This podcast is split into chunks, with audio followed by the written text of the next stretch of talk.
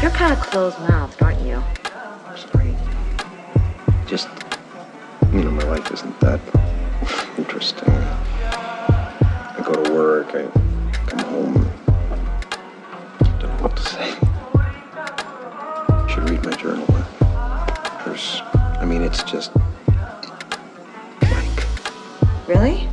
Does that make you sad or anxious? I mean, I'm always anxious thinking I'm not living my life to the fullest, you know? Taking advantage of every possibility, and making sure I'm not wasting one second of the little time I have. Mm-hmm. Welcome to the Truth to Power podcast. I am Curious G. How does one speak truth to power? On this podcast, we do it through our art, through our music, in the poetry of our language, or by the comedy that we find in the darkness of days. This art may offend, for we are imperfectly human and uncensored. We hope the themes that we choose will enlighten as well as entertain. On the Truth to Power podcast, we wish to build enthusiasm for being connected.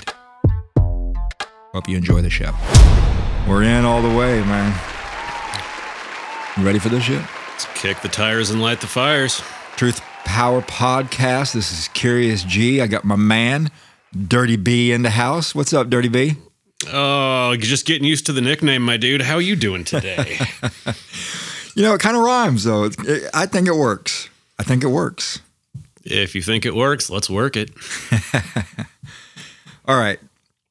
So I've I've been thinking about this. Um, we're in that song "Touch," right? And last time we kind of talked about touch deprivation in the world of relationships, but I started to think about reality. You know, reality, like seeing is believing. What what you can touch is real, and all of that. And I I had this realization today that that most of the way that we frame reality comes through our phones or our screens, and it isn't a reality that we can touch. So, what is real? What is real? The only thing that I could say is real right now to a, to any sense of honesty would be there are two middle-aged men with microphones in front of each other uh, talking about life that hopefully people want to listen to. And at the end of the day, who even knows if this is real? I'm just here for the experience and uh, I get an hour to hang out with a friend of mine and put down that electronic leash. So we'll just go from there. That that cell phone. That cell phone. So, you know, as as somebody that loves movies, loves the illusion of film, loves the illusion of television and all that. They're in the illusion business, right? Films. Um, I find it very interesting what the where the word illusion comes from. It is uh, a Latin word, right? That means actually to mock. Hmm. So it, it kind of makes a mockery out of reality in a sense.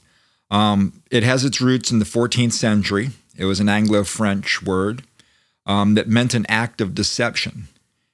Um, and if you think about it, our, our brains, not our eyes, is the final arbiter of truth. Um, today, we see a lot of things through our cell phones, but this is not a world that we can reach out and touch anymore. Where for most of human history, reality was just like in front of them. They could reach out and touch it. Yeah, and I think the first uh first time that we strayed away from that, I wouldn't say strayed, but uh the first stories and the first any kind of entertainment was people passing down stories to one another.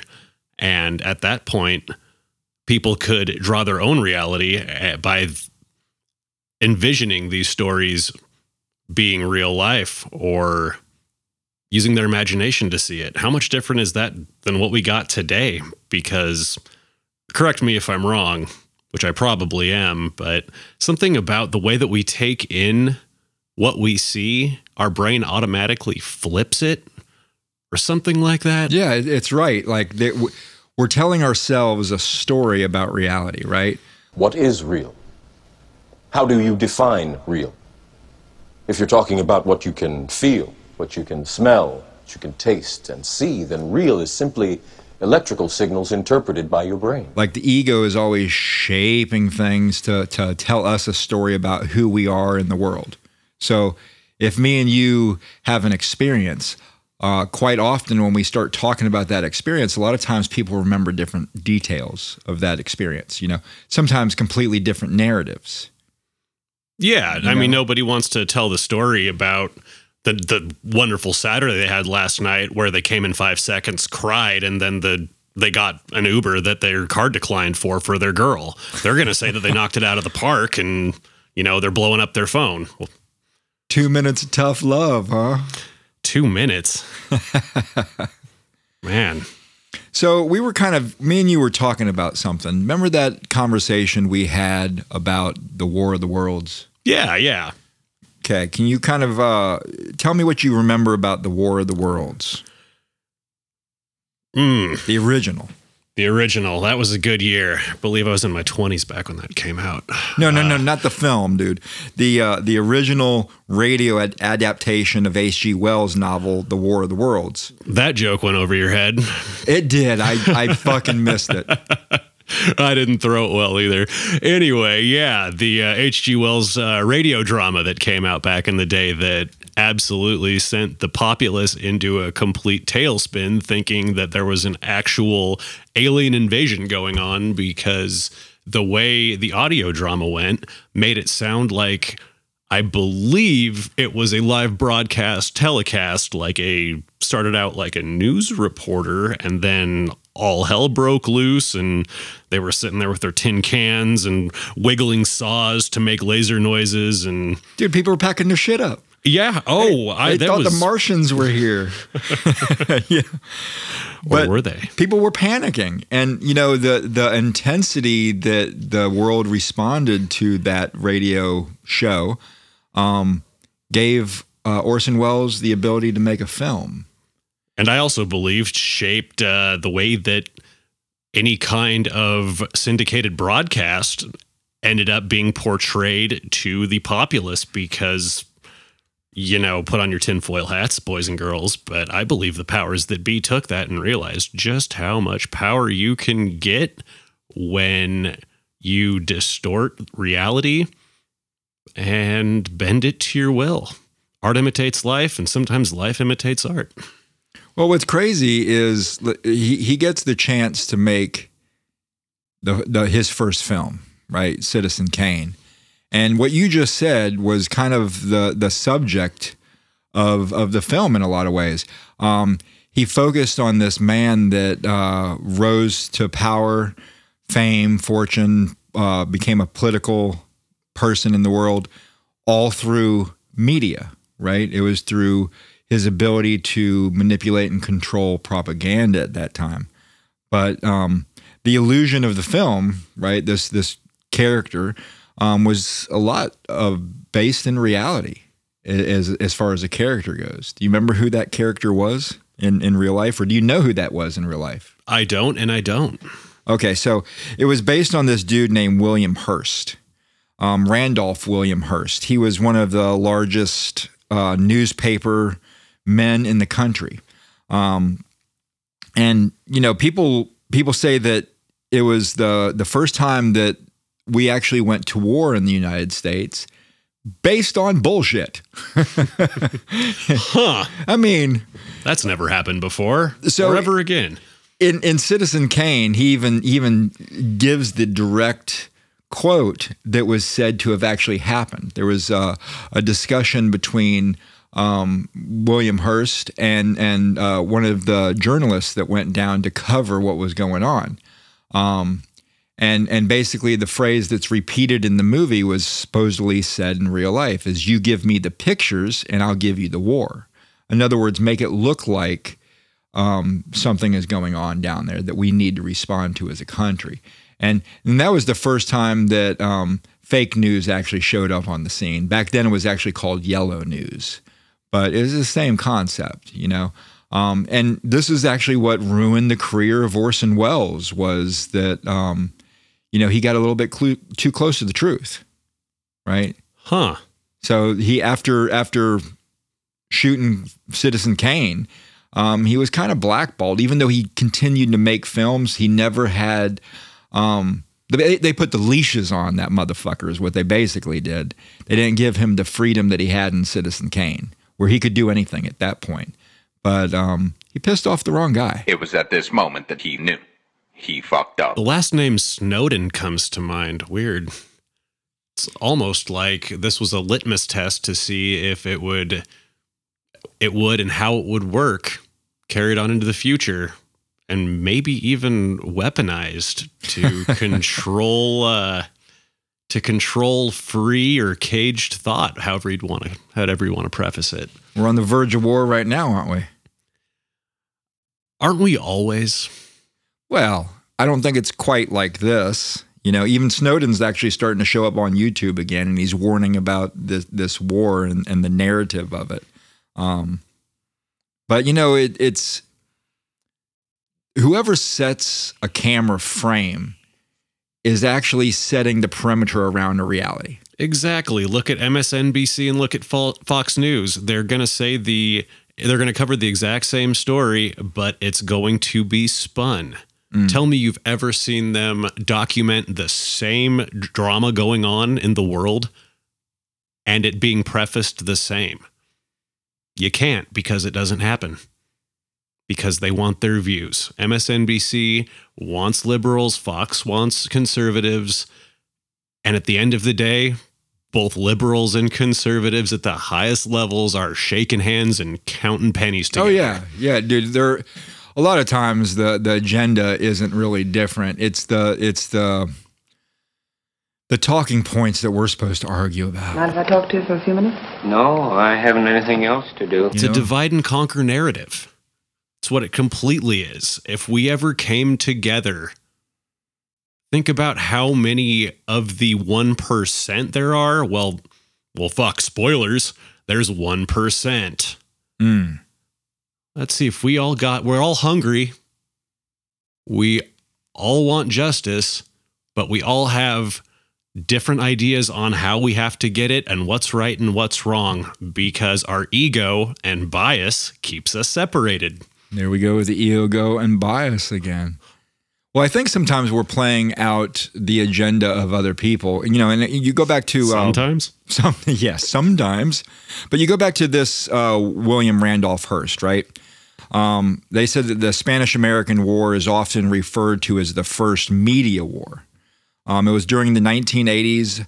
Uh, journalism sensationalized, sometimes even manufactured the dramatic events that were happening with such a powerful force that it helped propel the United States into war with Spain. So, you know, and uh, that was over 100 years ago. I think they've perfected it, you know?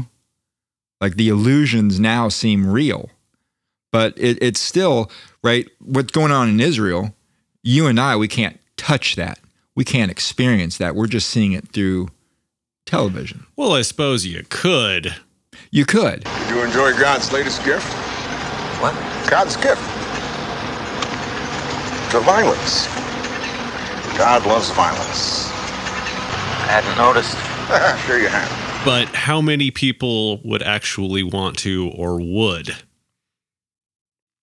That's the beauty of social media and social engineering. We can watch it unfold and have it spun to how we feel whenever we want. We just click on a certain fucking channel. Well, this is my point is is we're um we're observing a reality we're not living. And yet the the the observation of that reality begins to shape our reality. And it's not even personally, I don't even think it's that far from home. At the end of the day, all we are is energy and stardust flying through the atmosphere, eh, flying through space at hundreds of thousands of miles per hour. So, what is reality at the end of the day? If you want to get re- wax really poetic about it, And if God sneezes, we're all fucked. I'm about to tickle his fucking nose, man. I tell you. You know, but see, okay, the the illusions is is what I'm kind of concerned with. Like the whole idea of seeing is believing, right? Like, um, but we're in we're in a place that people doubt what they see, people doubt what they hear. As they should, in my eyes. right? And, and it really comes back to what can you actually experience and touch and know is real. Like that movie Matrix, like it brought up the question of what is real. You know, and I've actually mentioned this on the podcast before with Anthony, but I don't know if you know this. That film was actually uh, a creation that came from a philosophy argument. Really? Yes. It was all based in, um, there was the skeptics, which was a, a, a- group of philosophers that doubted everything. The skeptics I said, can relate. How, how do we know that any of this is real? How do we know that the, the experiences that we're having isn't just a dream that we're having? How do we know it's just not in the mind of God? How do we know it's really happening at all? So they doubted everything, right? They were the skeptics. They were skeptical of everything. Well, there was a guy that actually gave an answer. His name was Rene Descartes. And what he actually said is, I think, therefore I am. So his basic explanation for what reality was is because I'm having thoughts, that is real. Even if everything that is evidenced in front of me is false, I, by a thinking being, must be real. Right? Uh, would you mind telling me whose brain I did put in? And you won't be angry? I will not be angry. I can see that logic. I mean, that kind of goes to my philosophy of the only thing that's real is this human experience. And if it's real to you, it's real in your journey. When the lights go out and we cross over or shit just goes black, maybe we'll know the answer then. Fuck, probably not even then. But like, the counterpoint to that would be look at artificial intelligence. All you got to do is just down and download a bunch of data make it be able to do certain algorithms and it's off to the races thinking and acting on its own not without flaws but you know how many times you've seen me stare off into space and you just see nothing going on behind these eyes Oh, yeah. yeah that's just probably my data being lagged or uh, a little bit of latency in the brain And and this is kind of my point, dude. When when the first iPhone showed up on the scene was 2007, not that long ago. And think about the effects that it's had on um, social interaction with young people today. You know what I mean? And think about when Bob Lazar started really talking about the uh, reverse engineering of technology that might have been off Earth. I I'm un- unaware of what you're talking about. I'm I'm lost. Well, we can get into that in a different episode. I'll I'll go down the rabbit hole. On Oh, I'm that one at curious. I'm curious. You've Well- tickled my balls now. I'm kind of getting excited. Uh, you know, I'm not, and I'm not one to leave you half cocked. So here we go. So Bob Lazar is uh, probably one of the most famous or infamous uh, UFO uh, whistleblowers. He allegedly worked at Site 4. Uh, it's a subdivision of Area 51. And he talked about working on anti gravity technology back in the day. Okay. Uh, his stories coincide with the Roswell crash, all of that about non human entities being brought in. And the biggest thing that really got me, for some reason, this stuck out. And he always talked about they would bring out these small spheres that were about the size of a basketball, and they would have their own gravitational field around them. And they'd bring them out. They'd bring in the smartest scientists they could kidnap or whatever the fuck they did, give them a little while, and if they drew dead, they'd put them away and bring them back out in 10 years to hmm. see if where they're at as a civilization can figure it out.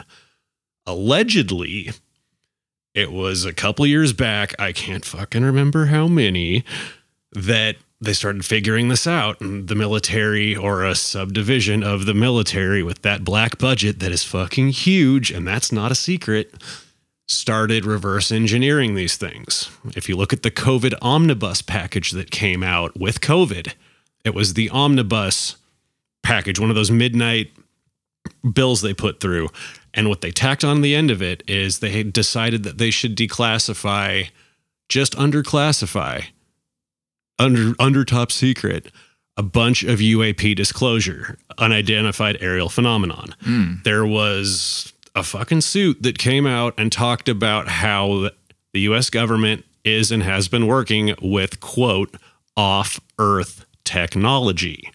So, my whole hypothesis, some of the shit that I've seen that I'm pretty sure wasn't drug induced hallucinations, about 90% sure, in the sky could not be explained. Not even with hypersonic jets or anything of this world. The speeds would legitimately atomize a human being. And now, all of this shit's going on, and all these things we're seeing. I've said for the longest time that those are our boys up there fucking with things that they found. Mm. And why do you think all of this UAP disclosure is coming out?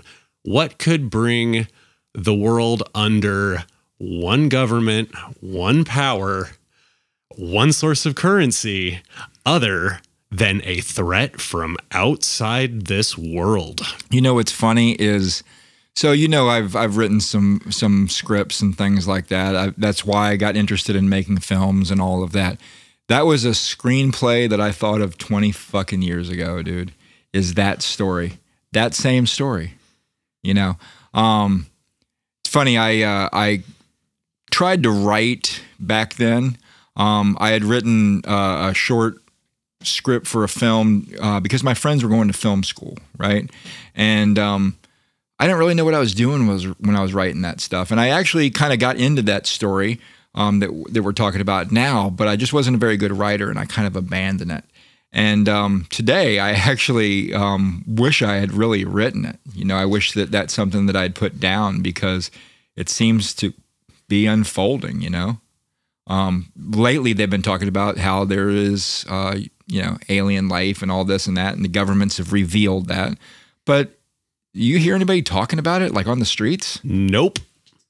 Exactly, because the way that they release this information, they make it to where nobody gives a shit. And this is my point. We can't reach out and touch this stuff. It's not real.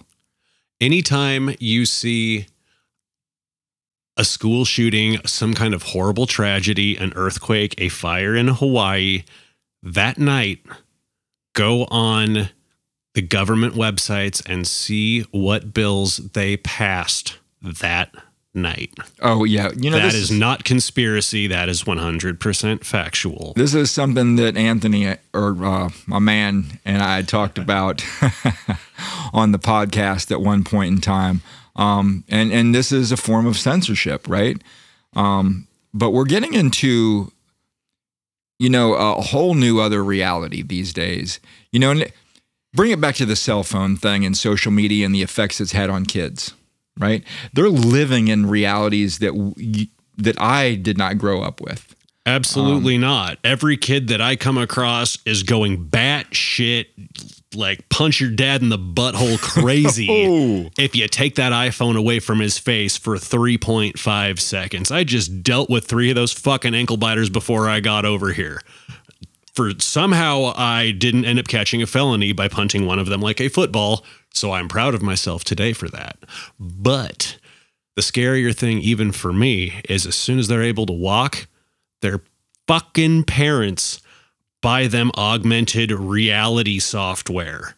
This Yeah, virtual dude. reality shit. I guess I'm showing my age. I'm turning into my parents that Super Mario Brothers is the devil and you were going to live a life of sin if you play these games. Well, fuck. They were right in retrospect. Dude, you're going to become that old man. I already fucking am. But you're not old.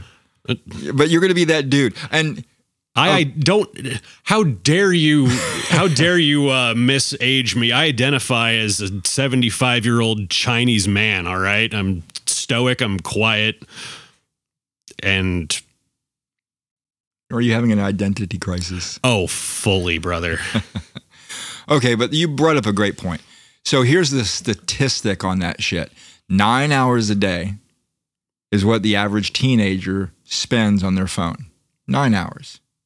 That's a third of our life, pretty much, in a, in a 24 hour fucking day, right? It's a little bit, a little bit beyond, actually. And if you think about the time that we spend sleeping, it's half of our fucking waking life, at least. That's an incredible amount of fucking time for being on a screen, living in a world that you can't reach out and touch. those numbers should sound very shocking to me, but uh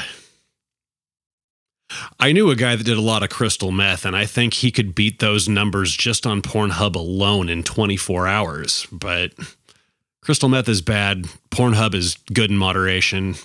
I mean, do you live life, but it is kind of terrifying. Go out and touch fucking grass. Like, go and get rejected by a female. Just live a little.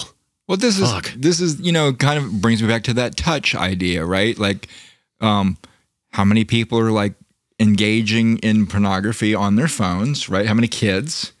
Um, we talked last episode uh, about how many young people aren't getting laid, right? Like one in three boys, eighteen to twenty-four, has never had sex. Oh. For all different reasons than what I probably went through as well. God bless those kids. Well, I think some of it's that social anxiety. You know, um, social anxiety is growing exponentially among young people today, right? And it, it's been since this, you know, uh, cell phone showed up. Yeah, because yeah, think about it. You got you can be a keyboard warrior. You can say shit to people across the screen that you would never dare to say to their face. You can spit that game without a girl looking you in the eyes and telling you to go eat shit and die. You can just block them. And if those engagements feel quote unquote safe across a screen, you can create whatever persona you want. And now it's taken a step further where you can create avatars and you can be in virtual reality and you can escape from yourself even more. And the next step is like we talked about in the last one. I guess it brings back touch, but it isn't fucking real. It's going to be a weird synthetic fuck skin all over your body that people can play a keyboard on and either bruise your jaw or fucking jack your dick off. Get the old after school special. And to be fucking frank, if I had that for after school back in the day, I probably wouldn't leave the house either. I'd probably become one of those fucking incels. No, I'm talking about playing Lone Ranger. You know, fondling the flesh flute, You're talking about beating your dick off, and I'm fully aware of that. Badgering the witness. What? Yeah, badgering the witness. That's the that's the good one. Just feeding the geese. Oh, and for the ladies, shucking the shaven oyster, Ah, playing DJ. paddling the pink canoe. Okay, I think we devolved into something on the verge of um, mania. If we don't touch on masturbation at least four times a podcast, like, are we even having fun?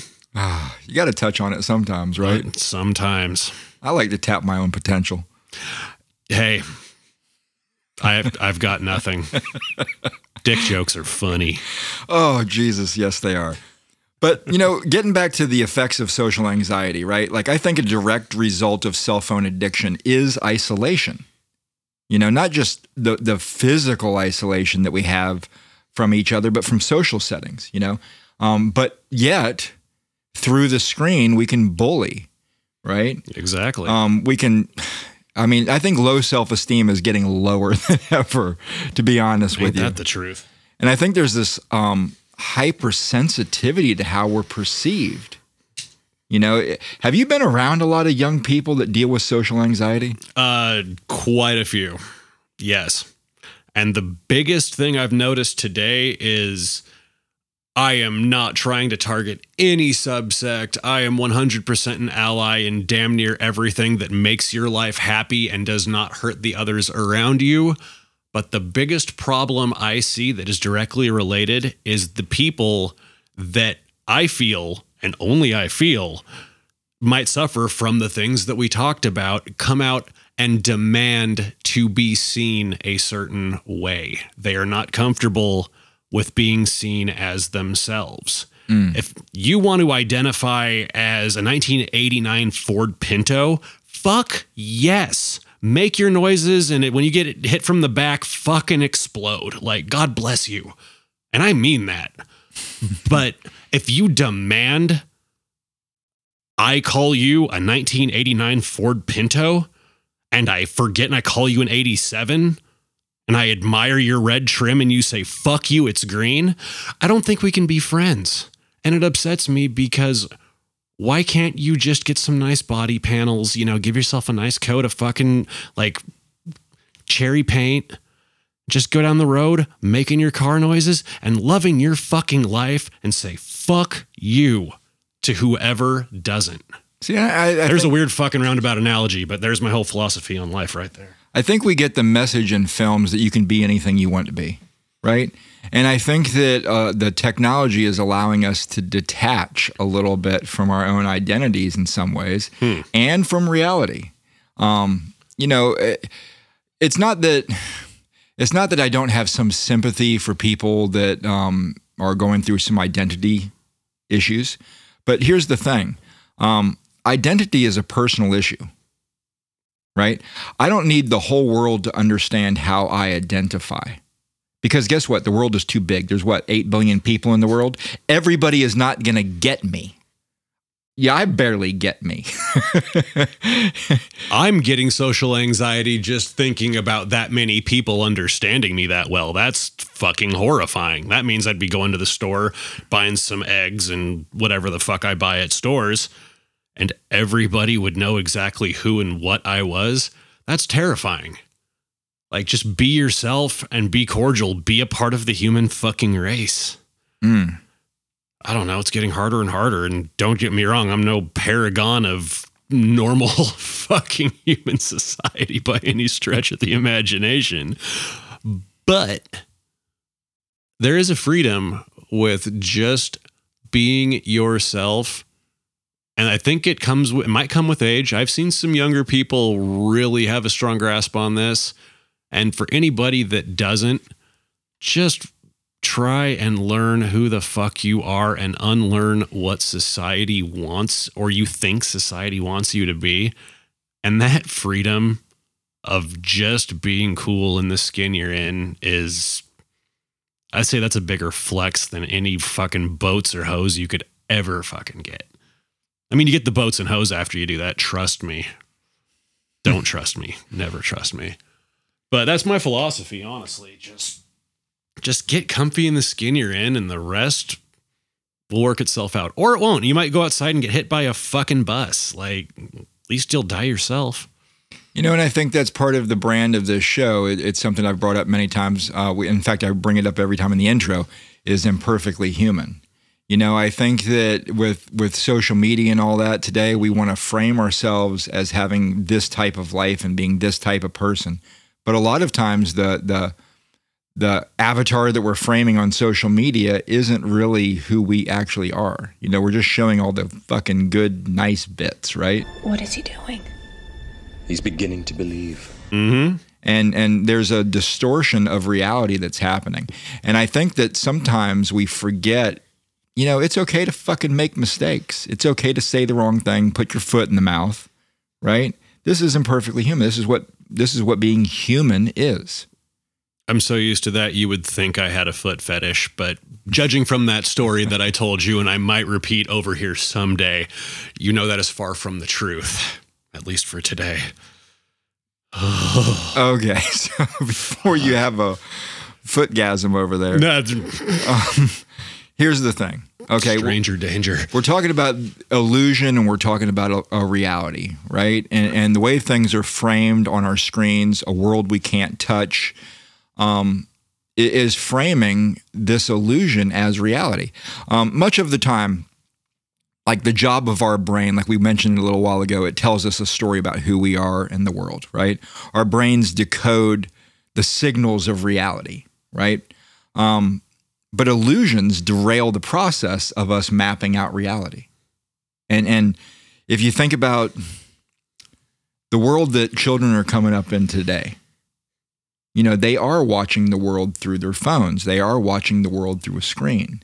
And um, whoever's kind of holding the camera sometimes guides reality, just like that that reporter back in the Spanish American War, right? That was the first war that was believed to be created by the media. I want to believe.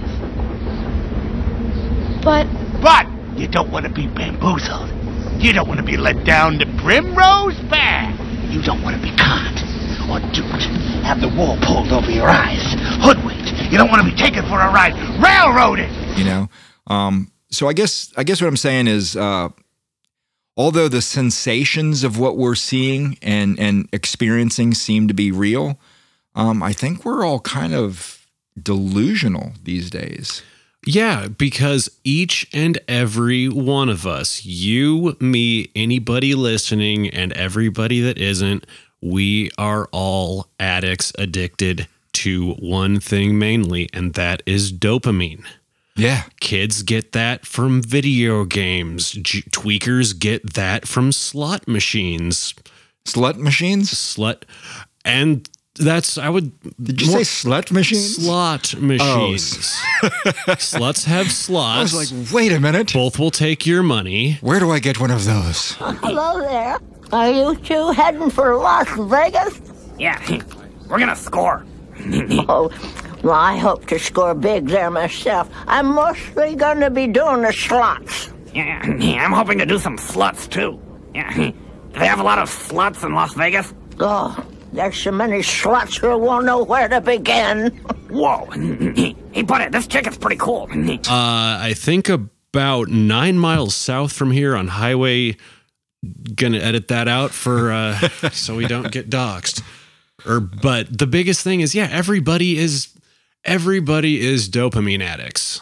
Everything in this world that is being fed to us is to release dopamine. Movies have crazy bounds and flashing lights and jump scares. What does jump scares do? Like in horror movies that I just went and saw, skip the new the new exorcist. It's, yeah, that's it sucks there's yeah but the biggest thing is you get a jump scare. Ooh scary ah you get that tingling that little bit of adrenaline and then a dopamine release. You go and play slot machines typically if you're on crystal meth and you watch all of those numbers rotate upwards. Upwards makes your eyes go up. Where do your eyes go when you get that beautiful fucking other release from your body from your your genitals.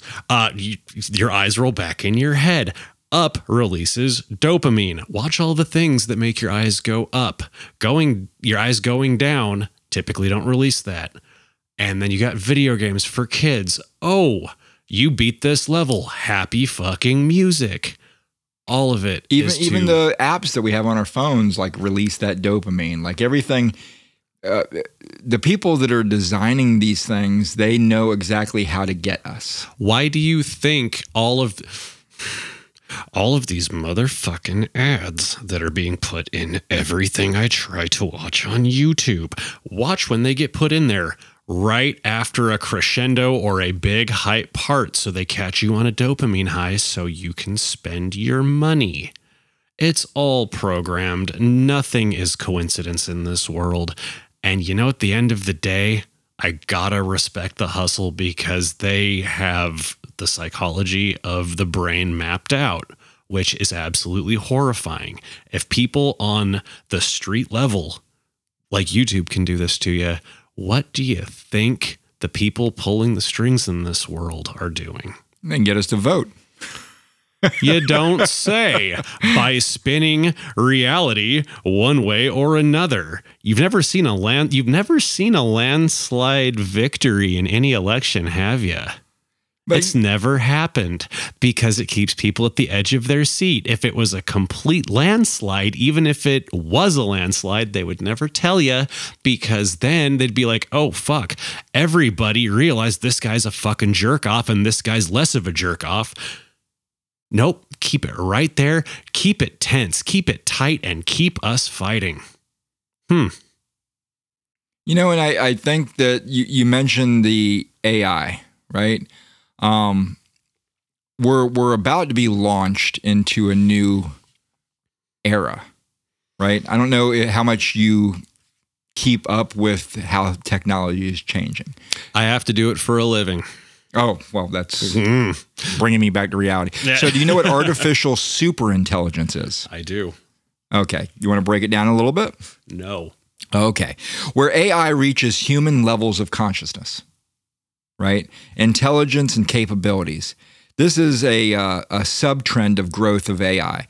It's where a hyper connected world will be us entering a term that they call an autonomous world, right? It'll be a kind of a self-governing world, is what what I'm getting at, and this is where we're, right now we're in 5G. This is where 6G kind of is going to come in. So this is what they say by by 2035 we will have the advent of a new computing science like neuromorphic computing, DNA computing and quantum computing entering our world. And that last one is the most terrifying, but go on. But it's going to challenge uh, Moore's law. Um, and, and accelerate everything from this general AI to this super AI. Um, do you know what Moore's law is? I actually don't. Okay. Moore's law is um, basically an exponential race to singularity. Um, to, to, to put it in more digestible terms, Moore's law states that the number of, of um, transistors on a microchip, it doubles every two years, right? So think about this. Um, if it doubles in two years, it gets smarter, right? And then that doubles and then that doubles. But it, it's gaining speed. It isn't just doubling every two years. Um, we can expect to see that the speed and uh, capability of computers to increase so fast that it's going to reach this point of singularity where it's just it's not improving anymore. It's just kind of awake. I believe it's already there considering they've moved away from microchips and they started using mycelium like from mushrooms. Look at look at a mycelium, look at the neural pathways in the brain. Hmm. Then compare neural pathways to the brain to pictures from the James Webb telescope of galaxies. They all are indistinguishable. You know, this we're is starting to be we're starting to self-realize that this is all a singularity and all this is it's just been preparing us for what's about to happen. This is It's probably inevitable. this is probably the perfect episode to say if you are listening to us and you're on LSD, you should stop. you should just turn us the fuck off because this is the kind of shit that's going to fuck with you. I think I'm a little nervous and I'm completely straight and sober. No, I'm going to go ahead and break the fourth wall now. Oh my god. if you're on. LSD, you're actually not on LSD. You've been in a coma for 35 years. We've been trying to wake you up for for 35 years now. Please, please wake up. Talk about an illusion. Now imagine if you just pop your eyes just popped open and uh yeah, I, I freaked myself out. Fuck. But I guess this is I- all just a big simulation. Fuck it. And this is it. Have fun. This is it. This is the simulation here. And this is this is kind of what I'm getting at, right? Like w- we no longer live in a world that we can reach out and touch. Where's the proof that we're even human to anybody listening? This is it. We can't we we we're not in the reality that we can reach out and touch. And that's been reality for a long time, Yeah. right? Most most human connection was face to face. Now it's not.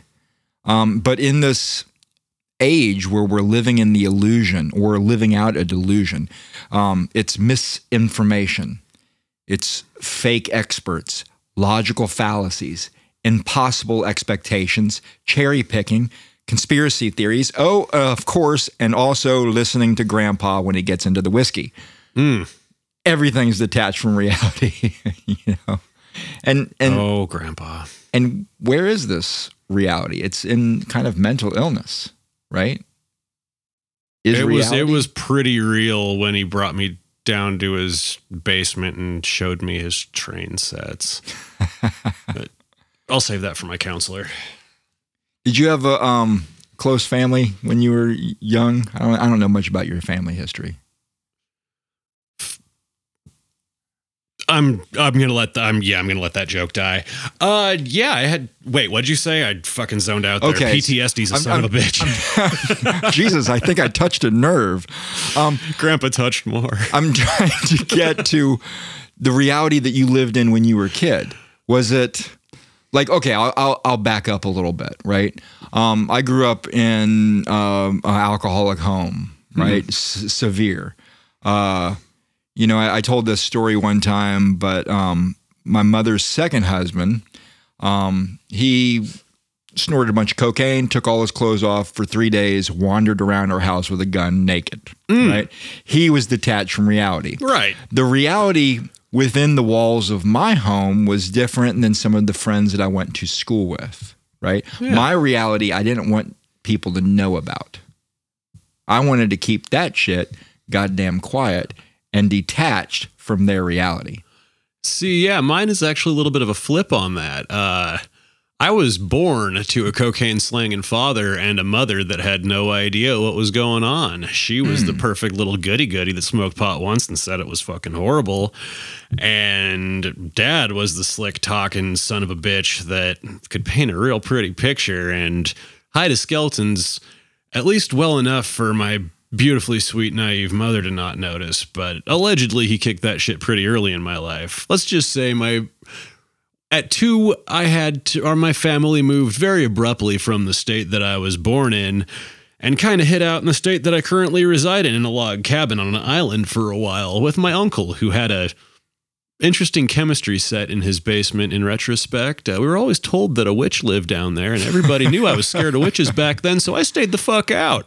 And except that one time I didn't. It was Okay. a chemistry set. But I digress. No, actually, the best part is all of that shit was erased from my life by the time I went into kindergarten and really from earliest recollection. We never had much, but we had each other. Dad wasn't a complete pile of shit. Mom was pretty sweet.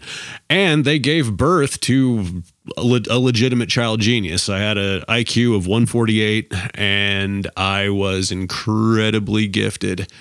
And that made me incredibly grounded in reality and I really do believe at that age, a little bit more ignorance would have been a lot more bliss. But it was a good childhood that I just could not identify with. So the second I could be with people older that I could identify with more, I was always hanging out with that. And everybody knows about hanging out with the older crowd. And then when I got stuck hanging around with people my age by about 12, 13, well, I may have started doing things so I could dumb myself down a little bit And to fit in. Fit in. If I had something they wanted or I could do something they needed, I could somehow try and create some something meaningful with them. And that, you know, that gave me some troubles for a while. So here's here's the thing, right? Like the the the lifestyle that you had, the lifestyle that I had, it altered the way that we experience the world, Very much so. right?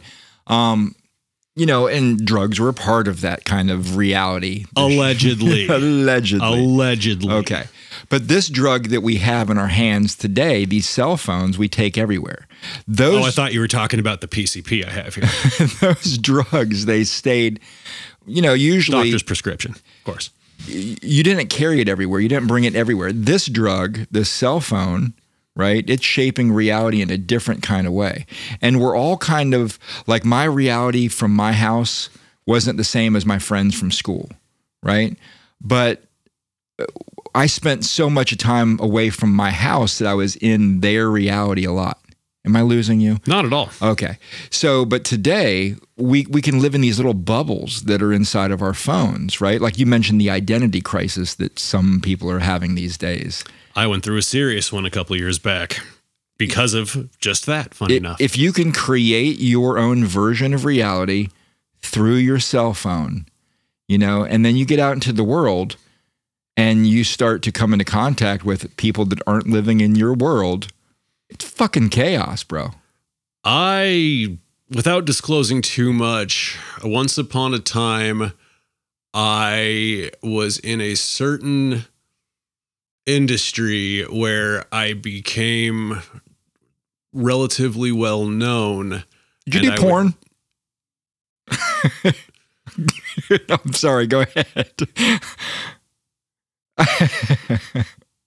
I don't. That's not what I'm talking about right now.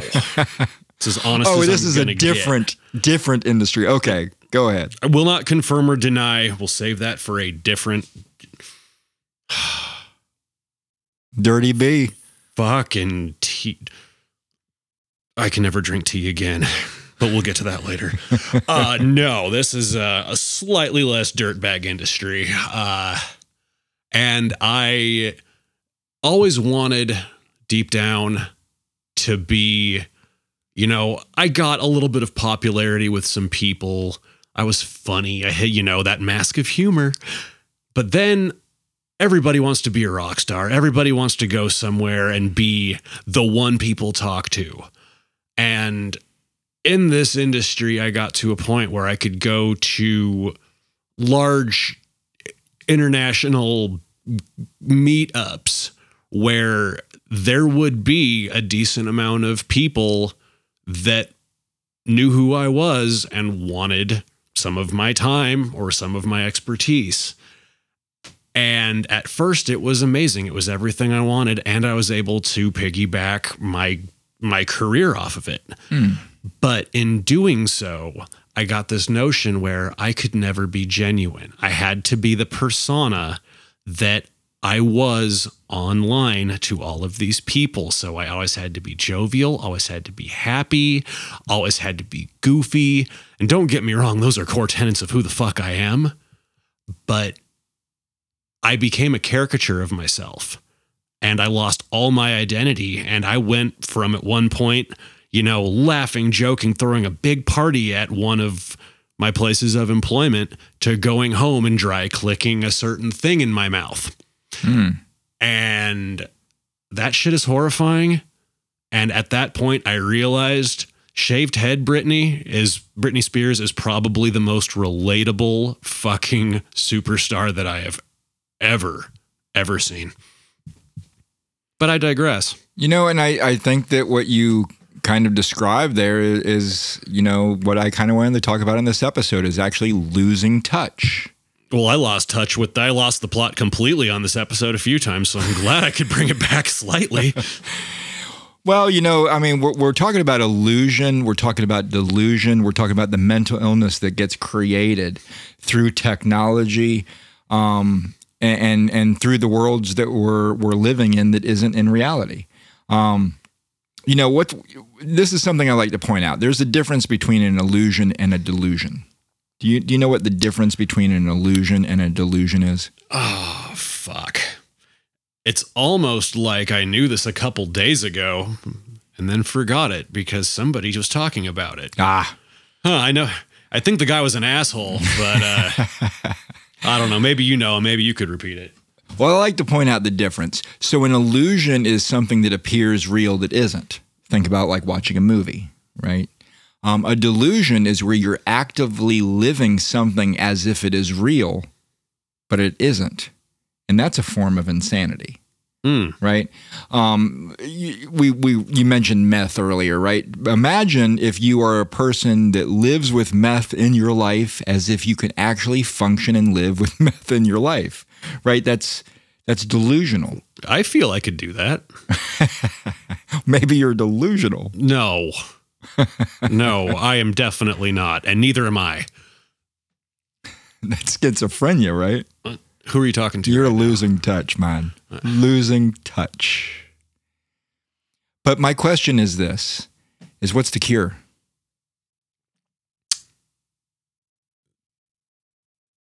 More crystal meth? No, I don't think so. I think that's not the cure. I think Do you that's, smell toast? I smell toast. I think that's very far away from the cure. You know, I, th- I think part of it is actually connecting with people. I think that it's connecting with nature. Um, here is something that I actually believe the farther we get from nature, the more unnatural we become. I think we have to take the time to actually spend time engaged with people face to face. I think we have to stop having sex on our phones, right? And have, actually have real fucking sex. With your phone? Well, that would be hard to do. I have a very small phone and I don't think it has a big enough hole. But But seriously, Just spit on it, man. the the experience of of physical reality and and and touch. I think that is kind of the cure. I think we got to get back to some simplicity, but I don't think people are willing. Yeah, missionary gets boring after a while. Well, I, I think that people have this fear of setting down their phones, and you know, I think we need to close out this episode. But you know, if if you if you take my age group, the way that technology showed up for me was uh, the the ham radio, correct? no, it was. I mean, okay, there was there was the radio and, and television and all that, but but technology in the terms of what we have today, computers, Right. right. The first computers that my generation experienced was like Space Invaders, Miss, Mm. Miss Pac Man, shit Atari like. Atari 2600, baby. Oh yeah. games, games, right? And now our cell phones, um, it can do everything, right? It can give us the news, it can give us pornography, it can give us entertainment, it can give us philosophy, It can right? give us anxiety. It can give us anger. It can give us dopamine. It gives us everything. So it's it is it is probably the item in this world that I touch more than any other item in this world, besides my own body. And I spend a lot of time around you, man. You really tut. touch. no, that was rhetorical. I don't even want to know. back to beating my shit like it owes me money. And that's my cue to get the fuck out of this house. Oh yeah, I don't know if we figured anything out. Um, I do think that If you're listening to this podcast, that's probably not why you should be here. I, I think that I think that one of the realities is is technology and and social media has changed the way we think and the way we experience life and each other. And I think that we need to unplug and connect. Go out, hug a motherfucker, touch some grass. Ooh. So, you got any closing thoughts before we get out of this motherfucker? unplug, go outside, hug a motherfucker, and touch some grass. Second verse, same as the first. Jesus, dude, that sounds like an echo. All right, this is Curious G, and I got my man over here, Dirty B. Or just Brett. Is this a good echo? I'm pretty much deep throating the mic right now. And with that, I'm out. Truth to Power Podcast. Tune in. I don't know if I know you much. Touch, touch. I don't know if I know you that much. Touch, touch. I don't know if I know you much. Touch, touch. I don't know if I know you that much. Touch me, baby, feel me beneath this prison of skin and perfect need. New love comes, old love goes. Whose touch is this that feels my soul? Touch, crush, feel whole. Through touch, we undress our soul. Touch, crush, feel whole. Teeter over edges whole. Touch, man. What do you think about that track?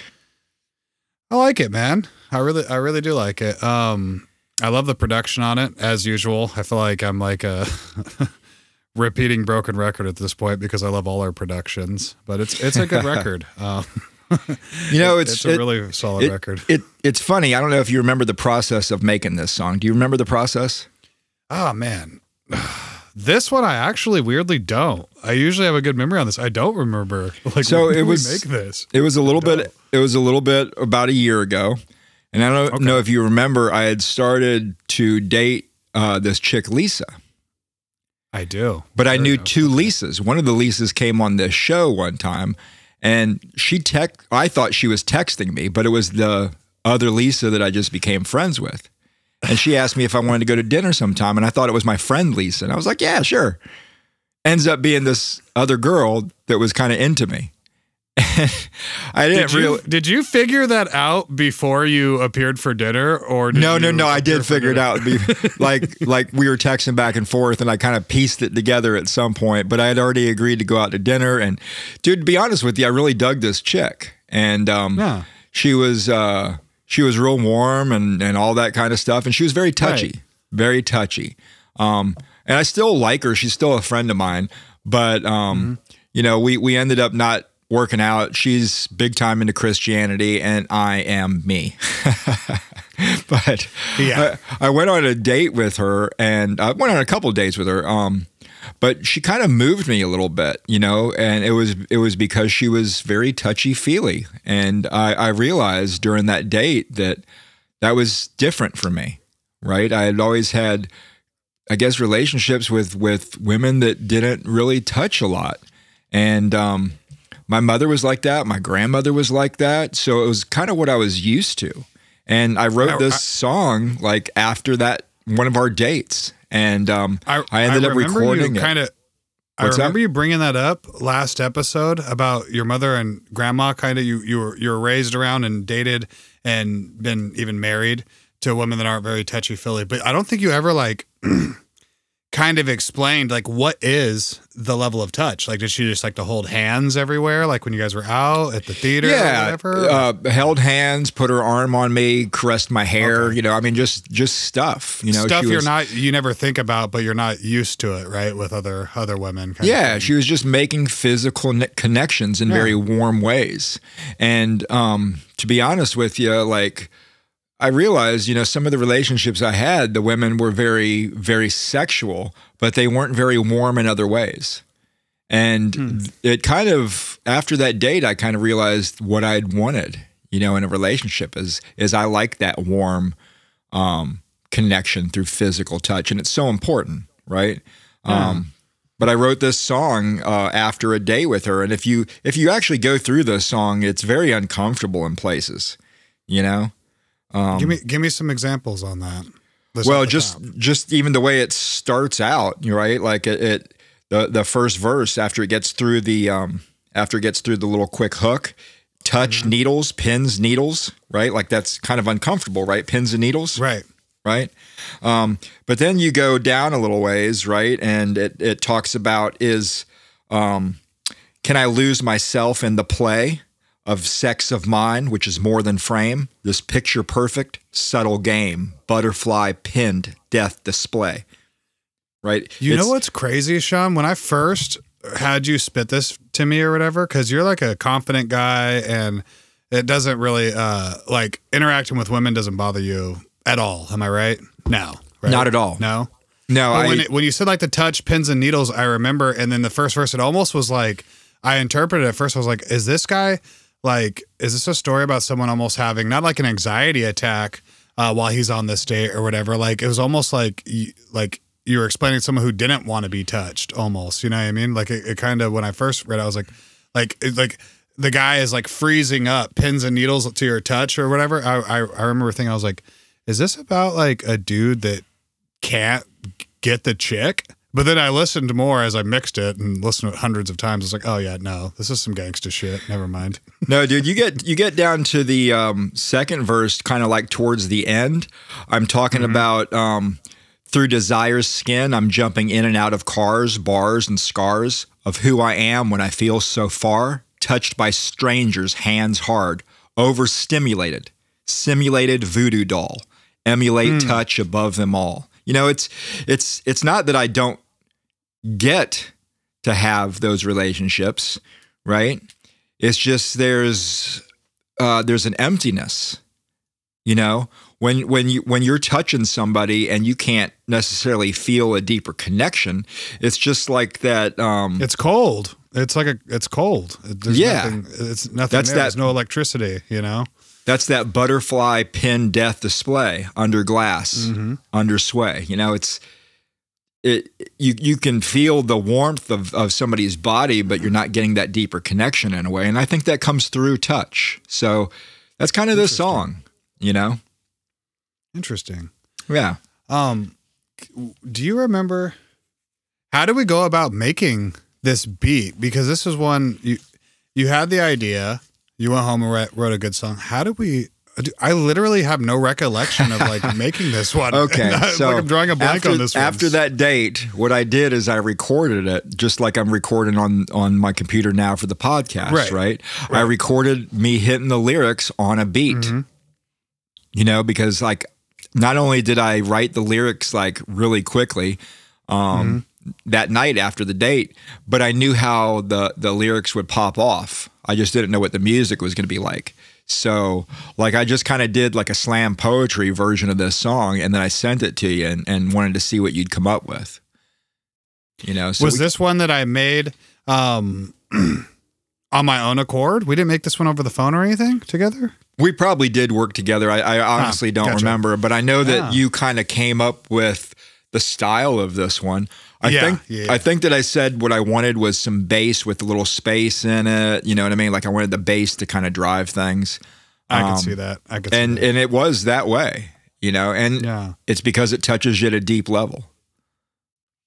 You know, it's crazy that uh, for the first time in this show's history, I ha- I don't have much of a recollection of making. I know we made the song. I know it's a good song, but like usually I can like, oh, we made this on this point, that point, right there, and we kind of worked on it together. But this one, I'm like, w- w- was were we like, was this when we were making a song or two every week? Like it's like, dude, we were making we were we were averaging blur. a song every five days. To be honest, yeah, that's you. what I'm saying. This was that Yeah. time period, and Wow. and this was this was when we were about f- almost 40 tracks in right so it, it started to probably get a little confusing Where would you rank Touch um, on your favorite songs we've ever worked on? Like, what does this one mean to you? honestly it, it wouldn't have ranked very high for me um, because i wasn't Really? really satisfied with the way that i hit the mic on this one um, I, I felt like it came across uh, a little bit empty on the mic. And I think part of that was after I wrote the lyrics and we came up with the song, I was getting ready to go into the studio. Uh, me and Lisa kind of stopped seeing each other, and I kind of took it hard because I really dug that girl, you know. And um, Right. it was the first time that I had actually felt something for somebody um, since my wife, you know. And I had been on some dates and seen some people, but um, there was just something about her that I really liked, and um, it kind of threw me off in the studio a little bit. But you know, in retrospect, I actually think it's an excellent song. And I think that the tone of the way that I hit the lyrics, having that little bit of emptiness, is a poetic Yeah. reflection of what the song is saying. It, Um, it fits well. It throws like the the the non force melancholic, like you said, emptiness to it that fits actually the beat and the lyrics very well. I thought I never actually. I always thought your delivery was perfect on it because it was smooth, but like empty is a way is a good way to put it actually in retrospect. You know what I mean? Because there's no there's no like aggressiveness to it or whatever. It's just kind of like you're it's like you're hankering for touch. I can't explain it. You know what I mean? Yeah, and you know, I think part of this song is a little bit about deception. You know, I think sometimes we get into um, relationships and they become transactional. Like if, if if you remember, maybe episode five, we talked about transactional relationships. Um, Yes. I, I think you can be, you know, really connected to somebody, but over time you get busy. You're going to work, and sometimes it, you end up in a transactional relationship, and sometimes the sex is is all you have. You know, I know Right. when Lynn and I were together, there was a time that she was working nights, I was working days. We didn't see each other very much as a married couple, and it seemed like we were making like like sex appointments. You know what I mean? like, hey, is this good for you on Thursday or whatever we did? You know what I mean? Thursday at three thirty. Yeah. Yeah, and there's a, there's an in. emptiness in that, and I don't think it's necessarily always because you don't care for the person in the relationship, and I don't think it's always because you didn't have something real. But I think if people don't stay connected, um, that that can happen, and and then you know if you think about touch deprivation, which was the topic last week, um, the effects that it has on a relationship or the psychology of a person, um, you know, some something atrophies inside of us. One more question I wanted to ask you about this record that I've I've actually never asked you this before, but you know when you got to sequencing the the album that this was on, The Devil's Breath Inhale or whatever, Yeah. I always wondered why you sandwiched touch between Bullet and Glitch. Was that was that a on purpose thing or was that like you just kind of threw threw the tracks because you knew this five was on this one and this five's on the on the B side? Well, you I know, wondered. sometimes I arrange stuff because of theme, like I have a purpose in that. And then other times it's more about the feeling. And for this album, because of the way we release these albums, you know, I, I didn't want to re- release uh, all 10 tracks on an album for um, Devil's Breath together because it's like you're going to be in hell for too long on this podcast, right? Right, for sure, for and I wanted to break it up with five tracks in hell, five tracks in heaven, you know. So uh, this is Devil's Breath Inhale, where we're going to have Mm-hmm. a step away from that when we get into the heaven side of Ambrosia's Diner with that song, uh, that album sounds coming through the mask, and then we get back Right. into hell with Devil's Breath Exhale. But in in this album and that album, I wanted to kind of break up some of the intensity with with something a little smoother in the middle. So this was the uh, this was the smoother track in the middle because you know the other songs are a little bit on the intense side in a way. Well, Bullet's really Bullet's very heavy and intense, and Glitch is I wouldn't say.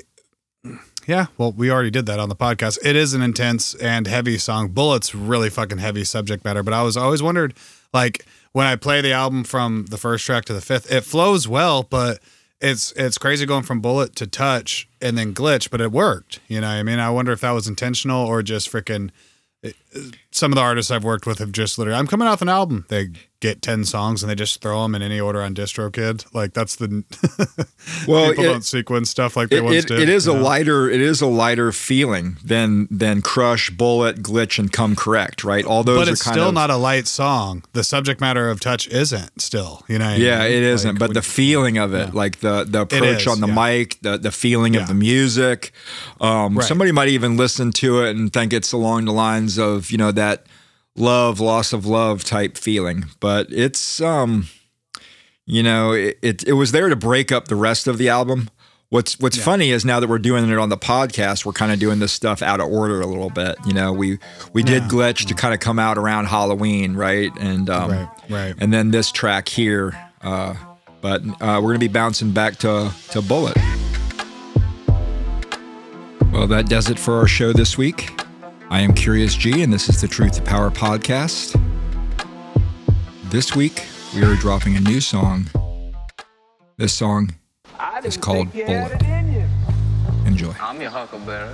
Don't think you can fight a war without bullets. No, wait, second thought, that would be perfect. Could we just attack with colorful language? Holy shit, that would be a switch. Would ideas still get strangled? Oh, what if a woman chimes in? Can we label her a bitch? Hold up, I might want to table this. Talk too long, might catch a fist. Perhaps from my wife for talking shit. Opinions best given to those that can't bite my dick. Can I get this point across without violence? No, anyone who makes the point against the grain getting silenced. Why do all my topics incite opposition? Huh, I wonder. Okay, lightning struck, bruh. Here come the thunder. Four times the deaths among these vets by their own hands. Hear me yet? Four times the deaths among these vets by their own hands. Hear me yet? Four times the deaths among these vets by their own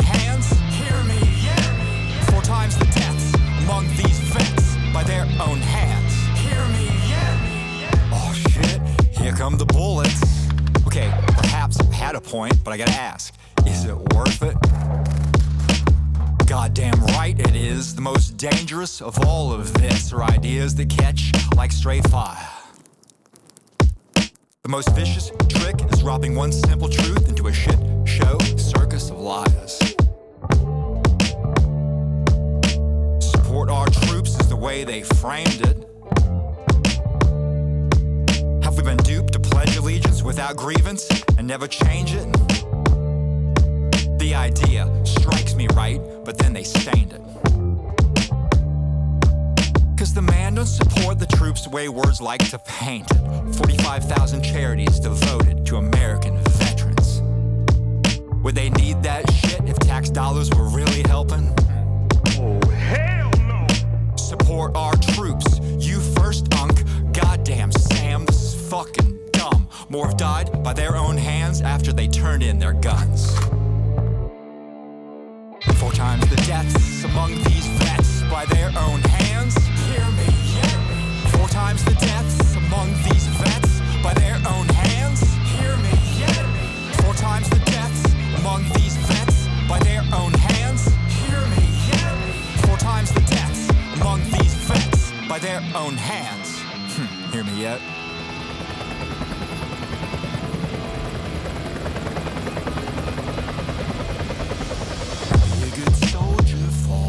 Orders, shell shock dropped across your shoulders. Then march with balls big as boulders. Sound off to confirm they control us.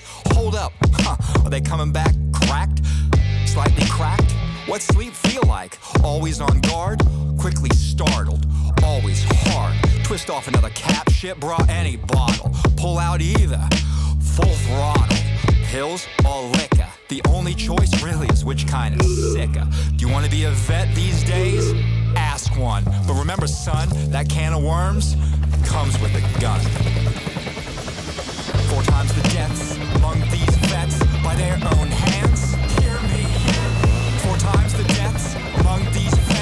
their own head.